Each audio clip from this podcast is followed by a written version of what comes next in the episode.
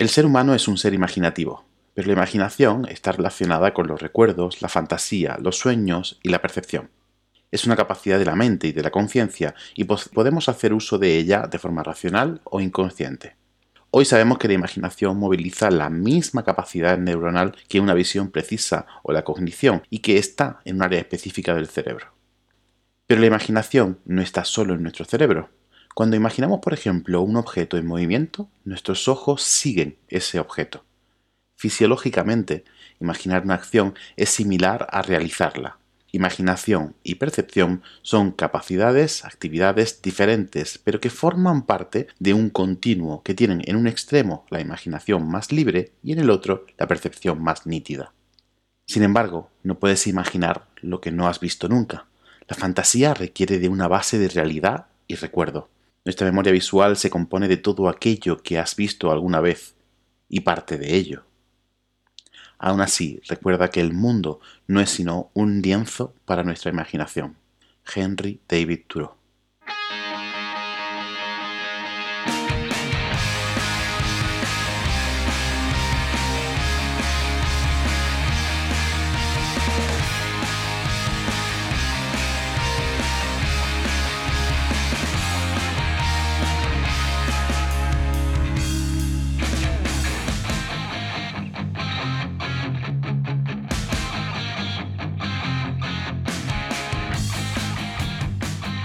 Bienvenida a No Cuentes Esto, el podcast donde te enseñamos a vivir de contar la ciencia sin morir en el intento. Soy Juan María Arenas, CEO de Oikos MSP, empresa de comunicación y marketing online especializada en ecología y medio ambiente. Y yo soy Oscar Huertas, CEO de la NIAKEA Management and Communication, una empresa de gestión de eventos de divulgación, de comunicación científica y de comunicación institucional. Mm. Hablando de los nombres complicados en el programa, el mío se las trae por largo. que me ha gustado el tema y además es de estos temas que hoy de nuevo soy yo el que soy un patoso. O sea, mm, dicen que la herramienta principal para hacer buenas ilustraciones es coger un lápiz. Ya empezamos mal, ya empezamos mal. Sí que usa un lápiz. Pero, pero sin embargo, nos ha dado una, herramienta súper chula, digital y gratuita para empezar. Con lo cual, tan de lápiz, tan de lápiz, no será. Eso te iba a decir. Nos ha dicho. Bueno, no sé si decirlo o no. Pero sí, pero en realidad hoy hablamos más de emprendimiento, ¿eh? de, esos tips eh, que tiene que tener un ilustrador si quiere emprender. Creo que no va tanto ilustración, sino más de emprendimiento este programa, ¿eh, Oscar? Nosotros no sabíamos... pero al final ha quedado, se ha quedado ahí a media y ahora lo estábamos viendo y pensamos que posiblemente podríamos haber hecho uno solo de ilustración y uno solo de emprendimiento, porque desde luego el tema da bastante. ¿eh? Bueno, ya sabemos dos programas para la semana, para la, temporada que viene. Uno de ilustración y otro de emprendimiento. Es que a mí me encanta estos programas que empezamos diciendo, pues no sé quién es, abogado y tal y cual, y el otro es de Bella Arte y tal, y, y, por qué están aquí. Pero sí, tiene todo el sentido del mundo, eh, complementan muy bien y la verdad es que el programa es interesante. Así que no, no lo contéis a nadie. No, pero además eso, es de emprendimiento y aunque no te guste la ilustración, escucha el programa porque da muchos tips que da igual en el sector que estés, son, son interesantes. Ya hablamos de arte. Aunque ellas no quieren, pero somos nosotros los que preguntamos. Carta tiene. Bueno, vamos para adentro, ¿qué? No, cuéntame lo del máster. Ah, bueno, es verdad, verdad, verdad. Ya sabes que este podcast se hace gracias a la colaboración del Máster de Cultura Científica de la Universidad Pública Navarra y de la Universidad del País Vasco. Y hoy hablamos de otro máster de la Universidad del País Vasco, pero bueno, que sepáis que hay muchos másteres que podéis hacer en función de las necesidades que vosotros tengáis, pero que te den una formación completa en comunicación científica, tanto como lo hace este máster eh, de eso no hay tanto. El otro es más de ilustración, este es más de. En general, como cultura, cultura científica. Cultura científica, eso iba a decir, que es más que comunicación, que comunicación, es cultura científica, ¿no? Es. Bueno, ya digo. cultura, cultura es todo, pues cultura. bueno, ahora vamos para adentro, ahora sí, ¿no? Venga, vamos Vamos para adentro.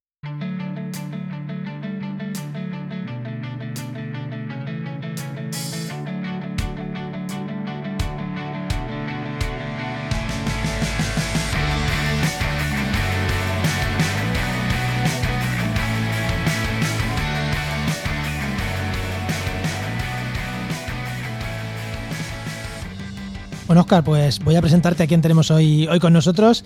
Que hoy tenemos por un lado a Eva Moraga Guerrero, que es licenciada en Bellas Artes y abogada especializada en el sector del arte y de la cultura. y directora de Por y Para, que es, que es su empresa. Muy buenas, Eva, ¿qué tal?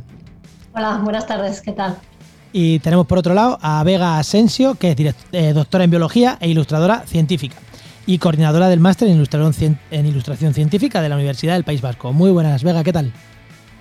Muy bien, gracias. Buenas tardes. Oye, Oscar. Te iba a preguntar eso, efectivamente, que por lo menos una doctora en biología, pero Vega bien, pero, o sea, ¿por, qué me has traído a Eva aquí? O sea, en serio. a ver, explícanos un poquito qué, qué os une a las dos, aparte del mundo del arte. Yo creo que lo explique Vega mejor, ¿no? Vale. Eh, bueno, pues eh, yo soy coordinadora, como ha dicho Juan, soy coordinadora del, máster en Ilustración Científica de la Universidad del País Vasco y aquí lo que hacemos es formar a, personas para que luego puedan trabajar como ilustradores e ilustradoras científicas.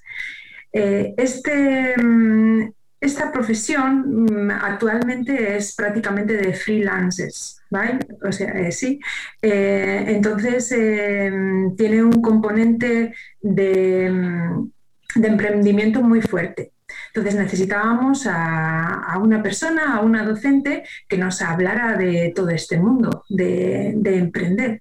Y, bueno, pues buscando, buscando, pues que decidimos que Eva Moraga era pues, una profesional ideal para darnos esta asignatura, se lo propusimos y, bueno, ya lleva cinco años con nosotros en, el máster y, eso sería.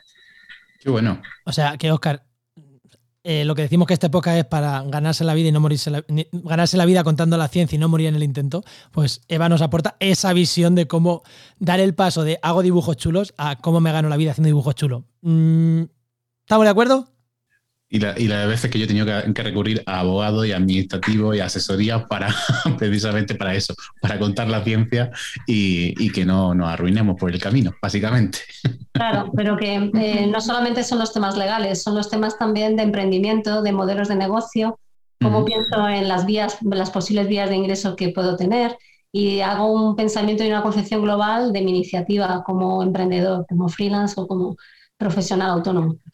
Eso creo que es bastante importante, aunar todos los temas, no quedarse solamente en aspectos legales porque eh, darse de alta en Hacienda y en Seguridad Social, eso no es emprender ni aquí se puede ganar la vida. Efectivamente. Vamos a, vamos a indagar un poquito en eso. Pero yo creo que antes vamos a hacer la pregunta que le hacemos a todo el mundo, que es situación laboral. En un minuto, ¿en qué situación laboral estáis? Mm, bueno, yo eh, eh, soy autónoma también, tengo una empresa que se llama Norarte Visual Science, pero bueno, durante me dedico a la ilustración científica ya hace 11 años y la, empresa la creé el, año pasado en, pura pandemia. Eh, entonces, pues yo soy, sería como la administradora única de la empresa o la directora o algo así. y esa es mi situación. Bueno, luego aparte, perdón, que no lo he dicho, como soy coordinadora del, máster, pues eh, de ahí tengo también unos eh, ingresos, pero bueno, que no, son tan significativos. ¿Vale? Yo como abogada soy profesional independiente mm. y directora de mm. O sea que eso, hoy, hoy otra, de nuevo, Oscar, a gente que, pagamos nuestra cuota de autónomos, ya sea como societarios o como autónomos. Eso es. Llevamos una marcha grande de gente así, Oscar, de gente que paga su cuota de autónomo. Sí que hacemos cosas muy raras y al final, mm, eh, más, eh, eh, bueno, lo vamos a ver ahora y yo creo que, Eva nos va a dar un poco esa visión, pero es que al final lo que decía Vega, a veces estamos en sectores donde el freelance y el profesional es lo que más abunda, porque claro, somos figuras un poco raras y que, y que necesitamos nuestra propia independencia y, en fin, montamos nuestro propio negocio. Bueno, pues voy a empezar con la primera pregunta ya directamente para, situar a la gente, si, si llega alguien aquí y todavía lo tenemos un poquito, ¿qué es la ilustración científica? ¿Cómo lo definirías de una manera sencilla? Esto, esta va para Vega directamente, yo creo, ¿eh? Bueno, la, ilustración científica yo lo clasifico como una rama dentro de la comunicación científica que lo que hace es eh, ciencia visual. Entonces hacemos un, gran formato, muchos tipos de, imágenes, que básicamente lo que contamos eh, es ciencia. Entonces, pues bueno, dibujos técnicos de ciencia, o, pero también pues hay veces que muy, muy divulgativos. Pues eh, un cómic eh, puede ser una ilustración científica, ya lo sabéis.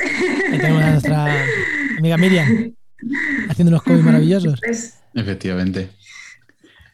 Entonces, eh, la ilustración científica recorre prácticamente todo, o sea, desde algo mucho más artístico, mucho más plástico, más relacionado con lo que podríamos pensar como arte, hasta ilustración más técnica, en la que hay muchísima información eh, que ilustra un proceso o lo que sea, ¿no? Bueno, eh, arte es una, es una palabra muy, muy, muy, muy, muy eh, por decirlo de alguna manera, y, yo creo que, sinceramente, que, la ilustración científica no es arte. Otra cosa es que con el tiempo, con los ojos que la miren, pues esa obra se convierta en arte, pero, pero yo prefiero no, no, utilizar esa palabra porque es, em, tienen demasiada, demasiada bueno, no sé cómo decirlo. Mucha carga, ¿no? Mucha carga, mucha carga. Eva, ¿piensas lo mismo? ¿Que no se, que no es, que, que no se puede hacer ilustración científica a través del arte? No, no, no, eso no es lo que ha dicho Vega. Vale, eso. Que una, que una, claro, eso pero... no es lo que ha dicho Vega. Vega ha dicho que la palabra arte es muy grande y, y, la función de un ilustrador científico, en principio, no es la de crear arte, no, lo que no significa que muchas de sus ilustradores, ilustraciones, perdón, con el paso del tiempo puedan ser vistas con otra mirada como auténticas piezas de arte, como ha ocurrido con muchos ilustradores a lo largo de, los siglos, ¿no? Ya desde empezando con... Claro, es que yo, por ejemplo, pienso en, las ilustraciones que hacía Cajal con las neuronas, y a mí me parece que está mucho más cerca del arte que de, que de una notación técnica. Pero claro, es verdad que también lo vemos un poco la perspectiva del tiempo, con la importancia de la obra, con viendo la figura. No lo sé si, si compartí esa visión. Eso depende de la definición de la definición de arte y por eso Vega no quería entrar en eso. pero nosotros sí. ya, pero es que ya lo que pasa es que si empezamos con, ese tema nos vamos a ir del tema de, la ciencia y cómo ganarse la vida con ello, porque eh, precisamente en el campo del arte no se ha llegado a una definición consensuada por nadie, ¿no? Desde porque muchas veces se llega incluso a una definición tautológica es arte lo que el artista dice que es arte y lo que el contexto arte dice que es arte, con lo cual eh, acabamos el, discurso, acabamos la reflexión, porque ya los, los, conceptos que antes se tenían en cuenta, como podría ser la calidad técnica a la hora de hacer un dibujo y el preciosismo, la habilidad de una persona para representar la realidad, no son criterios que ahora mismo sean válidos para determinar lo que es arte o no es arte. Entonces, en el siglo XXI los criterios de evaluación de un dibujo o de una instalación artística son muy diferentes a los que existían anteriormente. Cosa que a lo mejor en la ilustración científica no ocurre así. A lo mejor allí en la ilustración científica se están valorando también muchísimo la calidad técnica y, y también eh, la capacidad que tiene de representar la realidad y de transmitir un mensaje científico y unos datos de una manera adecuada. Entonces yo huiría del debate arte porque no es el que nos corresponde. Yo creo que la ilustración científica es, puede ser muy artística, pero está siempre al servicio de la ciencia, de divulgar unos datos o de explicar mejor el mensaje de un científico que ha llegado a un gran hallazgo y, puede ser fantástica. Pero yo creo que no es la principal preocupación tampoco de los propios ilustradores. No sé lo que dirá Vega, pero yo creo que no, ¿no? Sí, que no se busca el arte, sino que lo que se busca es otra cosa. Eso es. Vale, pero em, no, nos vamos a ir del arte, sí, es verdad, pero me voy a ir a la última pregunta que sí que te hacía relacionada con arte, lo siento. ¿Se puede mezclar, eh, antes de irnos, ¿se puede mezclar arte y divulgación científica? O sea, que puede alguien que haga arte decir, yo hago arte, pero te estoy metiendo la divulgación científica sin, o sea, eh, Eso sí que se puede hacer y sí que se hace. ¿no? claro. Claro, es que el arte tiene muchísimas funciones. Entonces, pues por ejemplo, una persona, esto se ha visto, ¿no? las personas que hacen obra, eh, esculturas artísticas, por ejemplo, a partir de desechos ¿no? que quieren hacer una crítica sobre todos los desechos que tenemos en el mar, por ejemplo, ¿no? y, te hacen ahí una obra, eso es pura divulgación científica desde mi punto de vista y, creo que es arte. No pero bueno, habría que, preguntárselo a, esas personas también, ¿no? pero por supuesto que el arte es que es, tan vasto, tiene tan, puede, puede, cumplir tantos objetivos, ¿no? pero en el caso de la ilustración científica es lo que dice Eva, al final nosotros estamos ¿cómo decir? Pues bajo eh, ese paraguas de la ciencia y lo que queremos mostrar es una imagen que funcione para mostrar ese contenido y lo que vamos a utilizar van a ser herramientas artísticas, por supuesto. Pues yo igual voy a usar las mismas acuarelas que utiliza no sé qué artista, ¿no? O sea, las herramientas son las mismas, pero se utilizan de otra manera y con otro objetivo. Y luego otra cosa importante, porque quizás a lo mejor creo que hay que subrayarlo, en el máster que coordina Vega, precisamente el 50% vienen de estudiantes de, o licenciados ya o graduados en Bellas Artes y el otro 50% es un alumnado que viene de ciencias, ¿no? de biología, de ciencias medioambientales, de tal. Entonces, a mí me encanta dar clase porque mezcla perfiles muy, muy diferentes pero todos eh, al servicio de la ciencia, pero utilizando las herramientas del dibujo y del arte para ello, ¿no?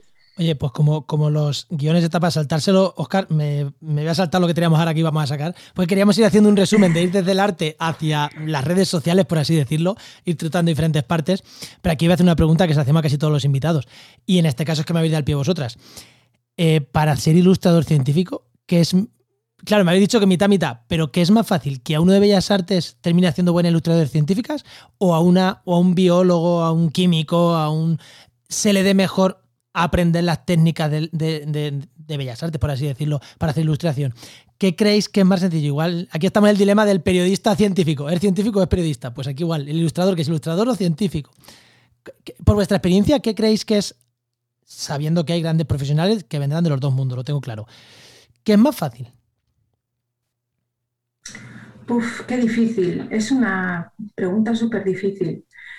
Porque, porque nuestra experiencia, eh, al final, el resultado que vemos ¿no? de una persona que viene de arte o que una persona que viene de ciencias a veces es muy similar. Y, yo creo que al final depende de la persona. O sea, las personas que vienen del arte ya, ya traen esa, esa mochila donde ya conocen las herramientas, ya saben cómo, cómo funcionan.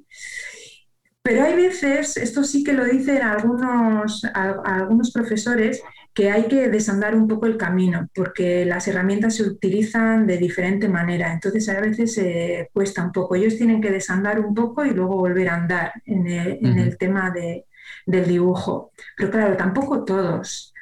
Y luego, eh, sí, las personas que, que, venimos de, de la ciencia, pues, pues claro, aunque a pesar de que somos perfiles que siempre hemos dibujado, sí, que, sí que se nota esos grados en, Bellas Artes donde las personas vienen con, la mano muy suelta, claro. O sea, sí que se nota. Pero ¿qué acaba, ¿Qué es más fácil? Es que yo creo que depende de la persona. O sea, aprender las herramientas, por un lado, o meterte en la cabeza de, del científico o de la científica. Yo me, imagino que, la persona que tiene formación científica y se mete en este máster es porque algo le ha dado a la pintura y algo le ha dado a la ilustración, por lo menos de porque le gusta, porque le motiva, porque es algo que. Sí, sí, sí, no. Sí, sí, además tienes que tener un portafolio apto para poder entrar, o sea, tienes que demostrar que, que, dibujas, porque claro, nosotros no, no enseñamos a ah, dibujar.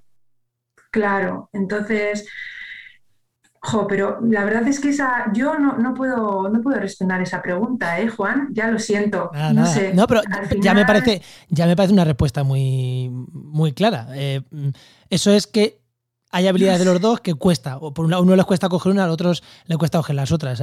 Para mí ya es una respuesta el.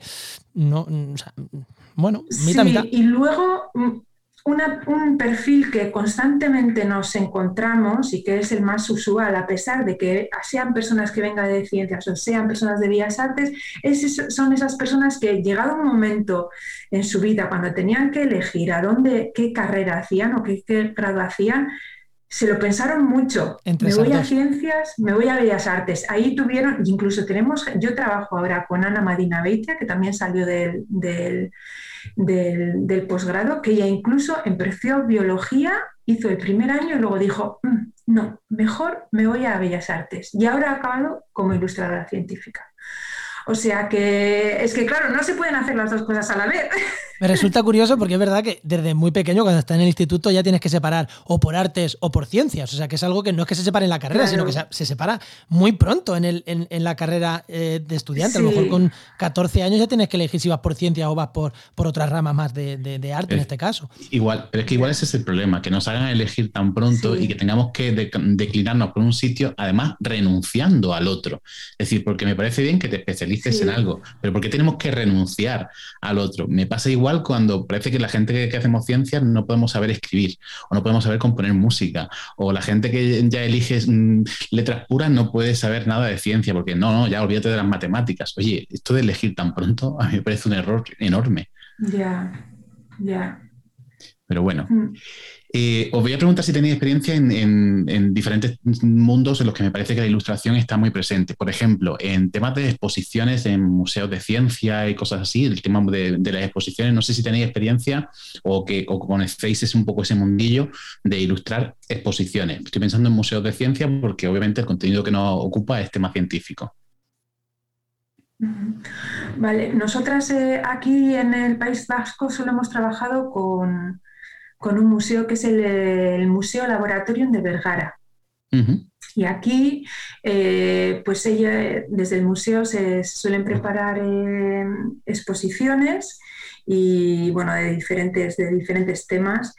Y hemos trabajado ya en, tres exposiciones con, con, ellas. Ahora, actualmente hay una sobre el hidrógeno verde y ahí hemos trabajado. En, en, la anterior fue sobre la tabla periódica por el aniversario y en la anterior pues, otra exposición sobre biodiversidad.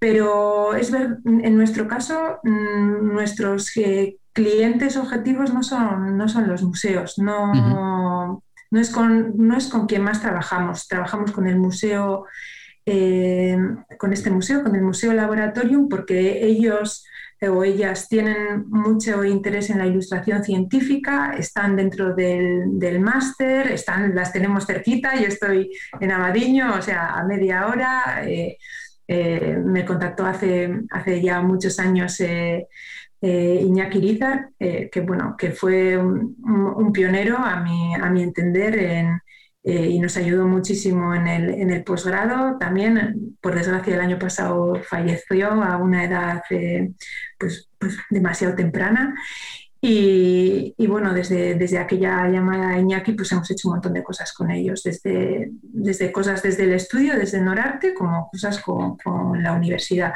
Pero más allá, la verdad que con museos yo, yo tengo muy poquita experiencia. Ahí a lo mejor Eva no tiene alguna más, ¿no? estar en el sector del arte, más, igual tiene más experiencia o tampoco. Sí, sí, claro, claro que sí. De todo tipo, tanto trabajando, colaborando para exposiciones, como en, el Z, en Alemania, además, en el ZKM, que es un centro de arte y tecnología, organizando exposiciones también como el MA03, que fue un festival de arte y tecnología que se, de, arte experimental, podríamos decir, en Madrid en el año 2003. Y luego también haciendo ya labores de consultoría internamente para museos, ¿no? Y también impartiendo conferencias allí. De hecho, la semana pasada estuve impartiendo una para el Centro Atlántico de Arte Moderno de Canarias, de Gran Canarias. O sea que sí, mucha relación con los museos natural. Vale. ¿Y el mundo libros? Por ejemplo, ilustración. Eh, eh, quería preguntarle a Eva, pero bueno, si, no tira, tira ya el mundo libro, vale. Y mundo, libro, mundo libros también. No, yo lo que quería comentar es que el tema de los museos en España es un poco complicado eh, pensando un poco en, el tema que nos ocupa, que es quizás cómo ganarse el dinero, ¿no? Cómo generar ingresos. Eso te quería decir. Que el problema es que muchos de los museos son de titularidad pública. Entonces, eso implica que para la contratación de profesionales externos, pues tienen que seguir una determinada normativa para ello, ¿no? Y tienes que tener. Y eh, primero que no es fácil para, entiendo yo, ¿eh? para un ilustradores científicos darse a conocer dentro del campo de los museos yo el que más, el que he trabajado principalmente es en los museos de arte contemporáneo, pero entiendo que es lo mismo en museos de, ciencia. o museo arqueológico o museo tal, eh, lo primero que es necesario, es importante, primero que el cliente sepa que eso existe, que eso es un servicio que está a su disposición, que hay profesionales que se dedican a ello, luego que conozca a quiénes son los profesionales a los que se puede dirigir para pedirlo porque le ha resultado interesante saber que existe ese servicio, y luego que se den las circunstancias para que lo que ellos puedan pagar esté en consonancia con lo que tú necesitas cobrar por el tipo de trabajo que te van a pedir. Entonces, se tienen que dar todos esos factores para que eh, se cree la sinergia y exista la posibilidad. Yo creo que el campo de los museos eh, sería fantástico que se abriera muchísimo más. Y, pero claro, para eso yo creo que también hay que hacer una labor divulgativa muy importante por parte de los ilustradores científicos. Yo no sé, Vega, si se ha creado ya la Asociación de Ilustradores Científicos en España, porque yo todos los años le digo a los alumnos, bueno, ¿y la Asociación de Ilustradores ¿Esto para cuándo? la habéis creado ya? Digo, la plataforma, aunque no, la plataforma, porque verdaderamente eh, si ellos quieren generar trabajo, es muy importante también que la ilustración científica aparezca y se conozca. Y esa labor la tienen que hacer ellos, ¿no? Sí, verdad. Creo, que además hay un campo tan impresionante, yo siempre le hablo con Vega esto, ¿no? Pero ahora, por ejemplo, todo el tema de visualización de datos, de, con la inteligencia artificial, con etcétera. Ahí hay un trabajo para ellos impresionante. Yo, por ejemplo, mi tesina en Bellas Artes fue sobre temas relacionados de visualización de datos. Entonces, eh, ahí es un, campo tan increíble el que se abre, pero claro, para eso tienes que tener dotes y preparación como emprendedor. Tienes que tener una visión muy clara e ir a, por ello. Y, nadie ha dicho que sea fácil. Y esto eh, a nivel personal eh, es fácil que alguien pueda entrar ahí, porque aquí yo veo dos formas de acceder a esos sitios, a estos sitios. A nivel personal, es decir, mm, yo como profesional, eh, como emprendedor, porque hay dos tipos de emprendedores, ¿no? El que le contratan cosas en plan, oye, me contratas esto, lo que tú decías. El, ya hay una demanda que yo estoy cubriendo, o yo soy un profesional que genero una demanda que cubrir. Eh, se puede a nivel personal, o sea, alguien que nos esté escuchando puede a nivel personal decir, no, no, ostras, yo tengo contactos con el mundo del arte, de, los museos, de las exposiciones, no tanto de arte, ¿no? Hablamos más de exposiciones, más a lo mejor más de, divulgación pura, pero que también se ponen en museos. Eh, ¿Es fácil que alguien a nivel personal haga eso o, o estamos en un paso tan, tan, tan, tan tan atrás que sin una plataforma que haga esta presión va a ser casi imposible que alguien a nivel individual consiga este tipo de cosas. Hablando de exposiciones que no sean en mucho de ciencias. Es que, es que has dado con dos personas que somos hiperoptimistas y positivas. Entonces, y no, y no, tenemos miedo ante nada, con lo cual te vamos a decir que por supuesto que es posible, que vas a encontrar dificultades y que nadie ha dicho que vaya a ser fácil, pero que es posible. Si tú eres una persona creativa, que ya se da por hecho que metiéndote en este campo lo eres, también tienes que ser creativo a la hora de marketear tus servicios. Entonces, si tú conoces muy bien un museo y tienes ideas de cómo se podría mejorar la comunicación de sus exposiciones en un museo de ciencia, eh, ¿por qué no vas a liarte la manta a la cabeza y hacer una, una propuesta que pudiera ser interesante?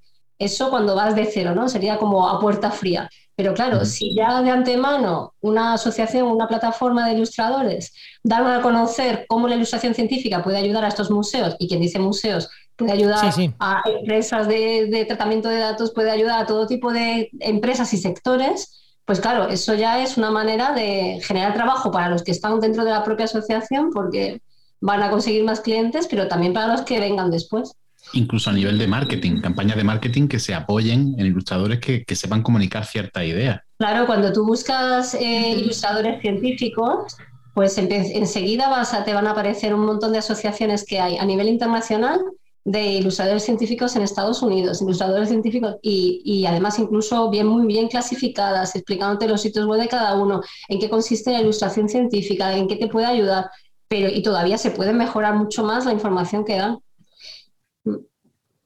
Qué bueno. Yo hace, hace unos años. Otra, ¿Sí?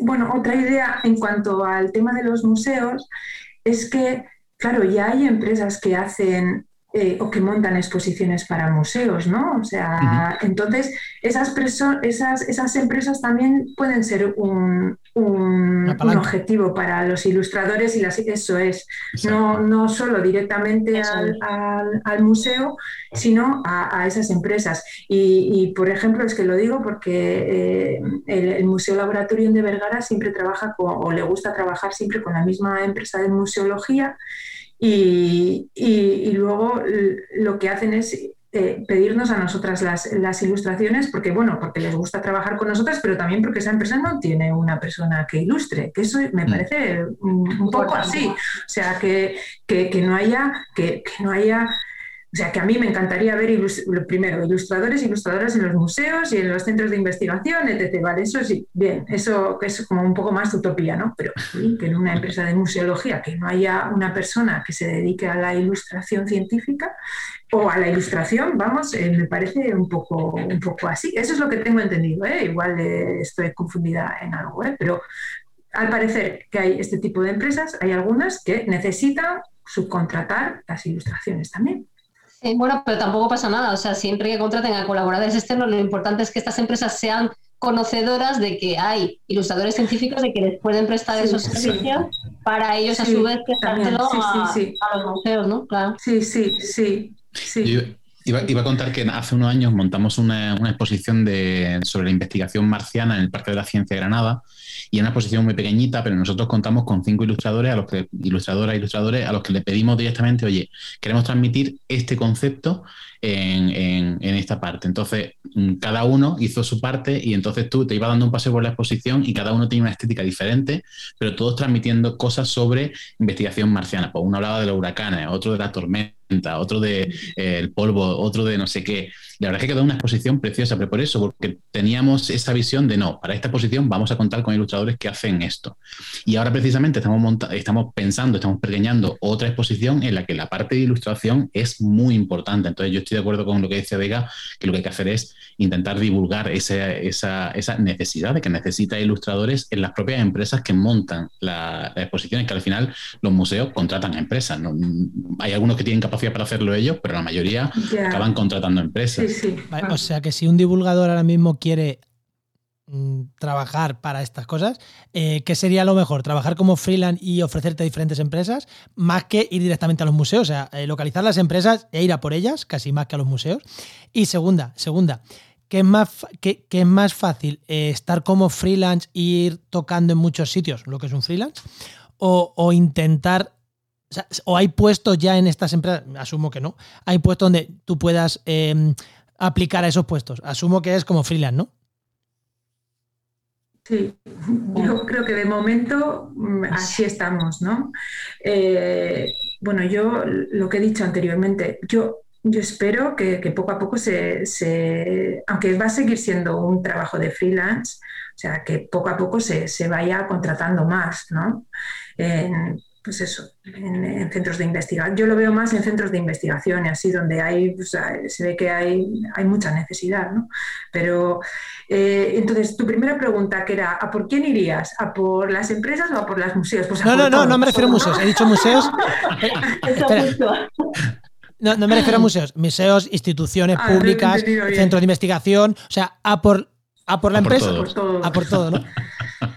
A por todos, porque al final, bueno, yo en mi experiencia al final, eh, eh, en la cartera de clientes que nosotras tenemos, pues eso, los tenemos eh, desde museos hasta investigadores puntuales, o sea, departamentos, no sé, hay, de todo, ¿no? Por entidades públicas hay de todo. Entonces, no sabes, al final, como no sabes cómo trabajan esos, esos sitios, ¿no? O, cómo, cómo, cómo, cómo son las tripas.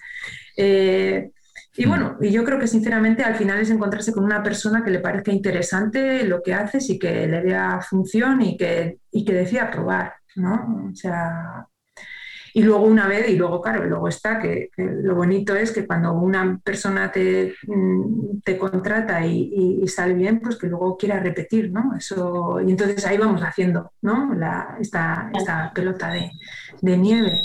Sí, lo que creo también es que es muy importante que cada ilustrador científico defina muy bien su propia identidad como ilustrador. Es decir, porque claro, al principio cuando eh, todo el mundo acaba de empezar, pues eh, todo el mundo dice, pues me dirijo a todos y tal. Pero es verdad que cada, cada uno viene con un bagaje distinto. Viene, pues unos puede haber estudiado biología y tiene mucho más contacto con la gente que trabaja en ese aspecto, otros pueden venir de historia.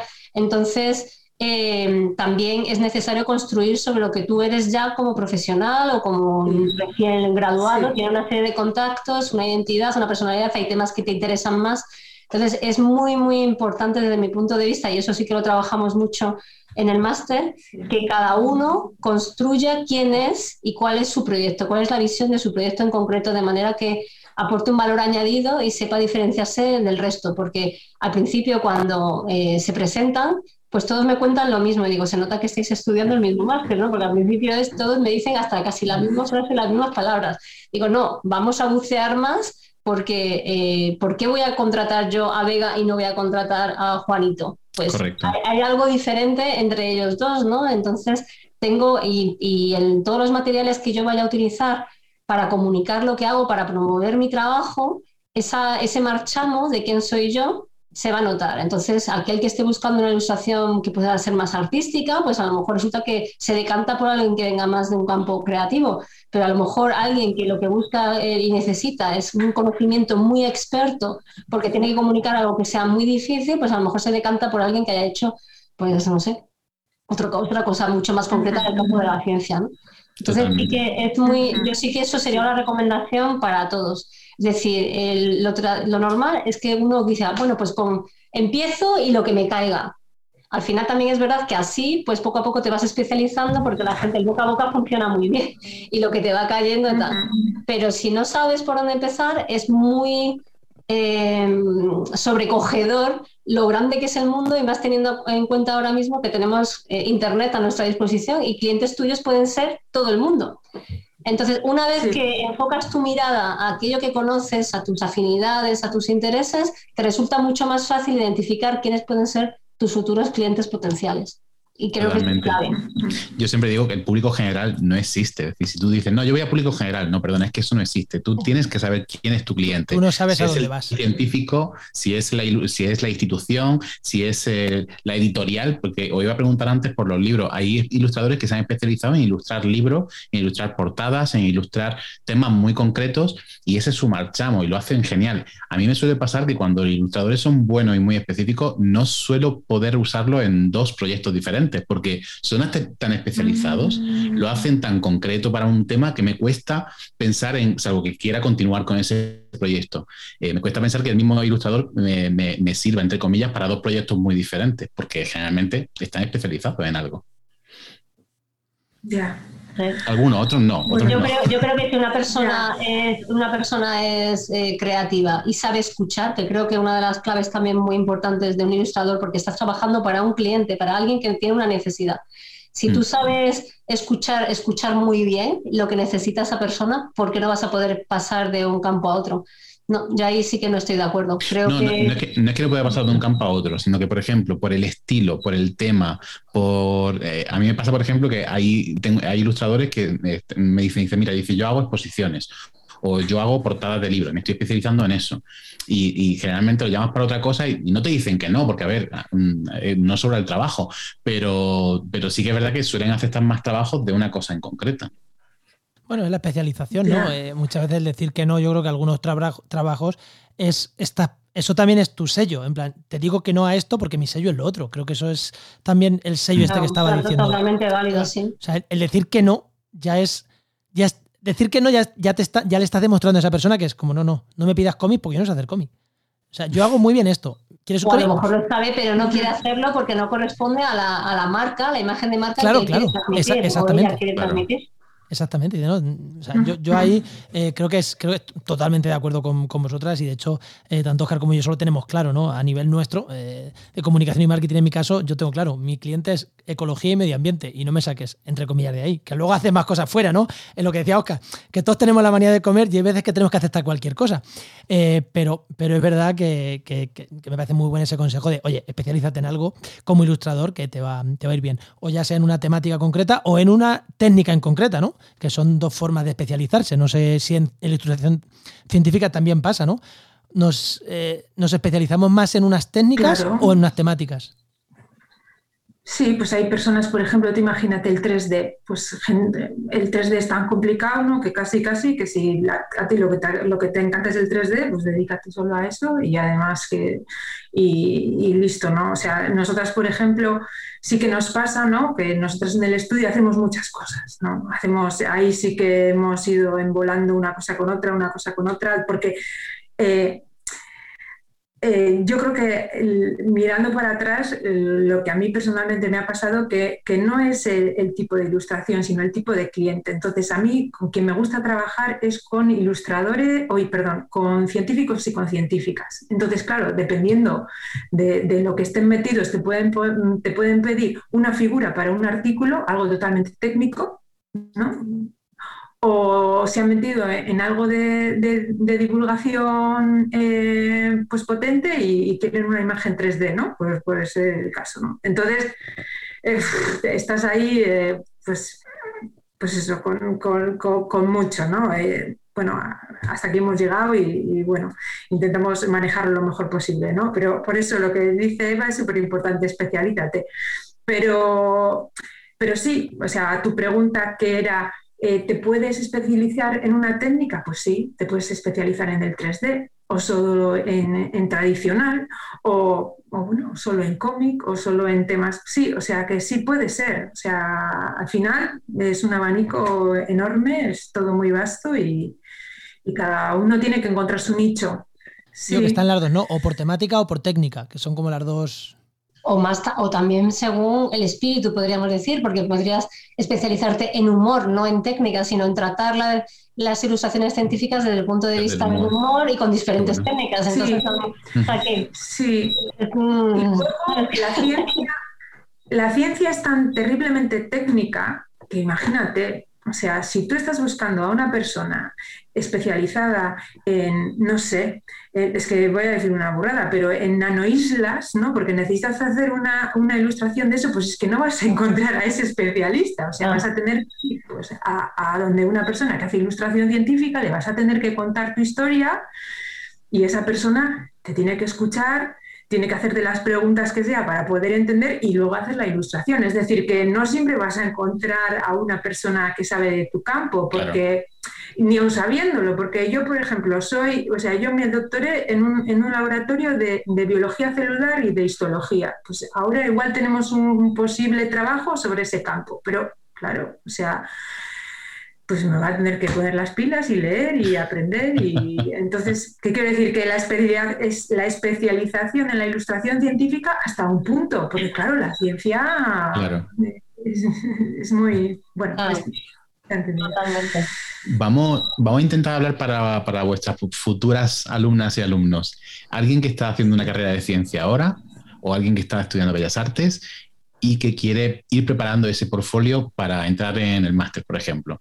Herramientas. ¿Con qué herramientas recomendáis empezar? Vamos quizás desde alguna gratuita que no esté mal hasta algunas que sean de pago. Eh, ¿Recomendáis empezar con los lápices, empezar en digital? ¿Qué recomendáis?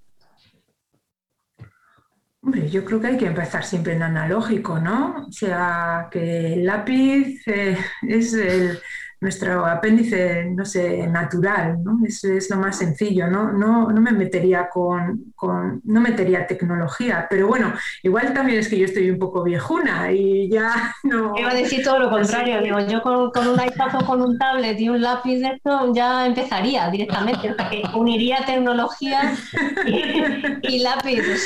¿Un lápiz digital o, analógico? Lápiz pero digital igual, pero empezar a dibujar, dibujar es importantísimo. Sí, Sí, pero en cuanto al portafolio, nosotros cuando, cuando los evaluamos, no, lo, que es importante para, para la ilustración científica es que se vea que en las ilustraciones hay un trabajo importante de observación de investigación. Es decir, que, pues por ejemplo, voy a poner un ejemplo muy, muy, chunguito así, ¿no? Pero claro, si vamos a dibujar una araña y le ponemos eh, seis, patas, pues vamos mal, ¿no? Entonces se trata de eso, de que nosotros cuando veamos los, los, dibujos, eh, veamos que ha sido una persona que, que, les ha dedicado su tiempo, que ha observado, que ha investigado y, y luego en frío por decirlo de alguna manera, pues ha dibujado, ¿no? Eso, eso es lo que, lo que se suele evaluar, evaluar más en esos portafolios. O sea que no, no es tanto la técnica, porque luego la lo que decíamos, igual has utilizado la acuarela de una, de una manera toda tu vida y llegas a la ilustración científica y la acuarela se utiliza de otra manera muy diferente. Entonces eso es, es lo que se va aprendiendo. Pues Oscar, no sé si tienes otra pregunta más o nos vamos con las preguntas rápidas. Creo que sí, ¿no? Sí, Quería, quería, plantearle a, Eva, eh, lo hemos hablado antes, quizás solamente dos pinceladas, pero ¿a qué retos se enfrenta eh, un ilustrador, una ilustradora que quiere montar un negocio? Aparte de elegir, como tú has dicho, elegir bien tu, objetivo, tu, forma o quién es tu público, eh, ¿qué otros retos se enfrentan de forma particular por, este trabajo que tenéis? A ver, yo creo que ahí em, los retos son muy similares a los de cualquier otro profesional autónomo, ¿no? El típico, la típica queja siempre es el pago de la cuota de autónomos, eh, que, sea, que sea mensual, cuándo me tengo que dar de alta en Hacienda, cuándo me tengo que dar de alta en Seguridad Social, esa es como la pregunta clave, o si me conviene más otra forma jurídica. Entonces, el, ese es uno de los principales retos, pero bueno, es posible que dentro de unos meses eso se solucione con toda la reforma del sistema de cotización a la seguridad social.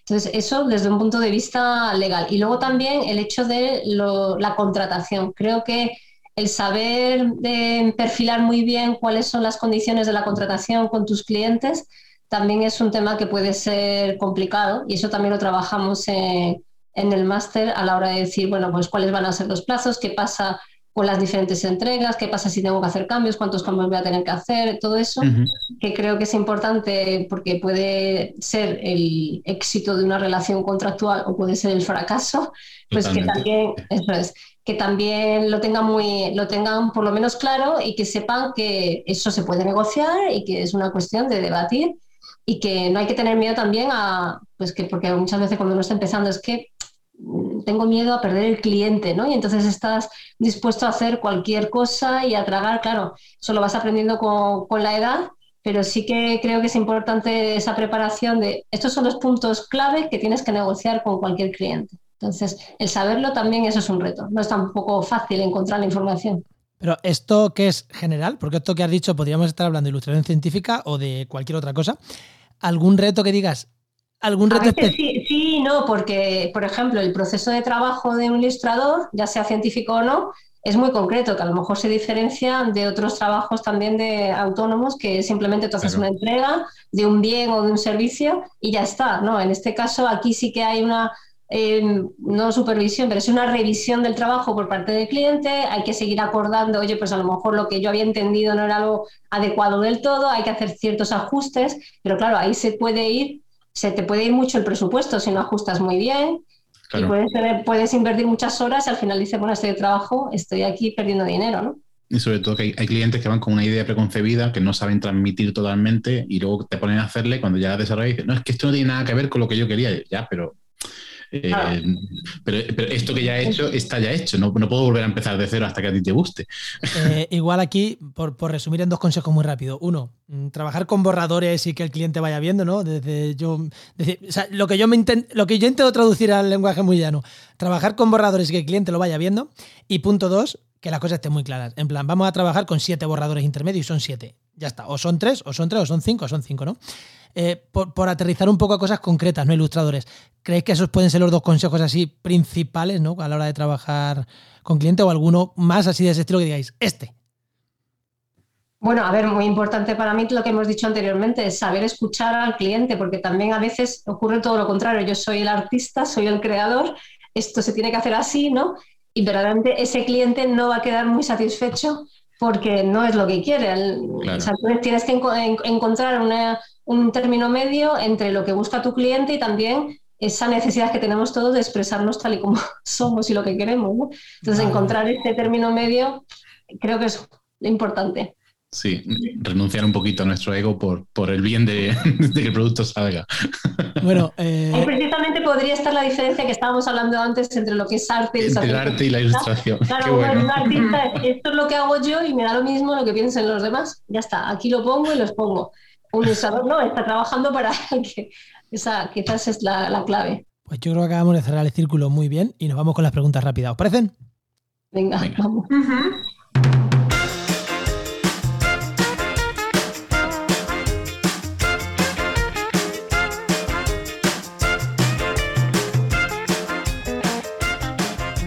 Bueno, venga, la primera pregunta. Una herramienta, aplicación, programa sin el que no podríais vivir y por qué, profesionalmente hablando. Venga, eh, empieza tú con esta Vega.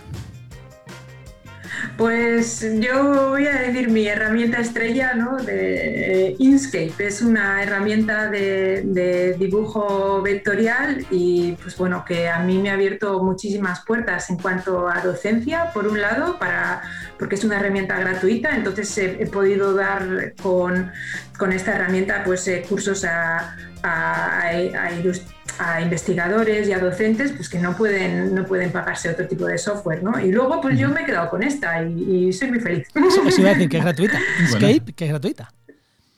Eh, ¿Y Eva? Pues eh, de todo tipo, ¿no? Sí, sí. No necesariamente tiene que ser de dibujo, porque. No, no, no, no. Cualquier cosa que diga esto, sin esto no podría vivir. Esto, pues Gmail. O sea, Gmail, porque dices, bueno, es una tontería, es una herramienta de correo electrónico. No, porque para mí es una herramienta de gestión de mi, de mi trabajo, ¿no? Con el sistema de los shortcuts, de los mm, control, no sé qué, las diferentes etiquetas, lo clasifico todo en cuestión de segundos sin utilizar el ratón. Entonces, para mí es fantástico. O sea, lo que es la gestión de la relación con los clientes y tal, de hecho, creo que mucha gente desconoce todo el potencial que tiene Gmail. Como, como base de datos, más allá de recibir correos. Y como eh, CMR, ¿no? Yo cada vez que cada vez que me llega un cliente, alguien que está montando algo, una empresa, cualquier cosa, y le digo, pero, o sea, ¿cómo no usas la, suite de Gmail? Eh, de hecho, la de pago es como empresa que le tenemos que hacer algo. Lo primero, eh, cuando hablamos de hosting, es saca el correo de ahí y llévatelo a Gmail. Pero si es que tengo que pagar, no, pero es que Gmail son 100.000 cosas más aparte de un gestor de correo. Y cuando lo entienden, dicen, joder, por 5 o 10 euros al mes, vamos, o sea, merece la pena muchísimo. Yo lo recomiendo también Gmail, pero vamos, a tope. Vale, pues la pregunta, la pregunta broncano, ¿cuánto cobras y de dónde vienen tus ingresos? Bueno, pues mis ingresos vienen de, mm, la docencia que, doy en el máster, la docencia que doy dando otro tipo de cursos. Ahora, por ejemplo, pues estamos trabajando para Roche, por deciros. Eh, y luego de, las ilustraciones que hacemos en el estudio. Mm, y bueno, pues claro, es que esto varía mucho, ¿no? Varía de, de, mes a mes, no sé, pero por deciros algo así estándar, pues 2.000 euros al mes o algo así. Sí, lo, lo, lo de que varía estamos de acuerdo todos los autónomos. Pues eh, yo las corrientes de ingreso pues son eh, diversas, son las, las varias líneas que tengo en Poripara, que es de asesoría legal, asesoría fiscal, asesoría de proyectos, asesoría profesional, eh, mediación y resolución de conflictos. elaboro muchísimos informes de incidencia política y de reformas de marcos normativos y de política cultural. Y, y, los ingresos también son variables en función de las cargas de trabajo de años a años. Claro. ¿Vale? Pues un fallo o una cagada que hayáis metido profesionalmente y que digáis, joder, toqué fondo, pero es que, bien me vino para el futuro profesional. Vamos a cambiar. Venga, Eva, empieza tú ahora. Pues es que me queda con esa pregunta porque verdaderamente es que no me acuerdo de ninguna. Queda un poco mal, dices, Dios mío, esta señora es una repelente, pero es que no. Igual me ha llegado ¿eh? A ver, yo siempre intento, intento de todos los trabajos, pues ver lo que ha funcionado y lo que no ha funcionado e intentar mejorar y seguir creciendo como profesional. Pero es que verdaderamente no me acuerdo, no me acuerdo de ninguna. Quizás ahora, por ejemplo, he estado involucrada en un, en un proyecto muy importante a nivel internacional y, creo que a lo mejor lo que he calculado mal fue lo que el, tiempo material que yo iba a dedicar a ese proyecto, ¿no? Y cómo luego se ha desarrollado y ha sido muchísimo más. Creo que si me refiero a este año, esa sería mi principal cagada, el no haber visto todo lo que me iba a suponer de trabajo. Fallo de cálculo. Eso, es común, ¿eh? Pero, eso, pero eso es que dices, bueno, ¿y cómo lo hago para la próxima vez, no? Claro. Eh, porque por mucho que te asegures de cuáles son las tareas que van a formar parte de ese proyecto y cómo se va, es que al final surgen tantas cosas que es complicado. Yo, por ejemplo, cuando son proyectos así con mucha gente, pues le tienes que echar más horas de gestión. Si son proyectos con universidades, le tienes que echar más horas de gestión porque sabes que te va a llevar más. Es, matemático. Es, ir aprendiendo. Es ir aprendiendo. multiplicas en el 30% más ¿no? de horas. Proyecto europeo por 2,5. Por, por Vega. Jo, pues no sé, es que nada, nada concreto, así.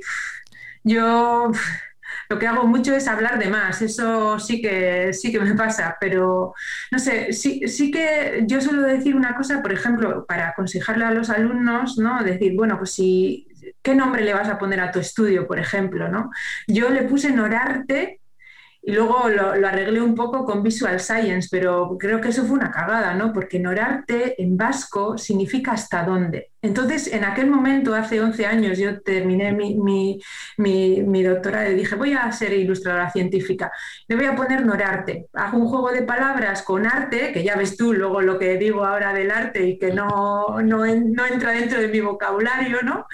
Eh, y digo, pues, ¿hasta dónde, no? Y, digo, joder, o sea, ahora miro para atrás y digo, pues qué cagada de nombre, pero bueno, ya no lo puedo cambiar, pero eso se me ha ocurrido así. Mm, bueno, no sé, pensaré más. Fuera, del País Vasco suena bien, ¿eh? Sí. a mí, por ejemplo, en este, mira, yo también eso podría decir que es lo mismo, porque el mío es por y para, por y para. utilizo el AND inglés, ¿no?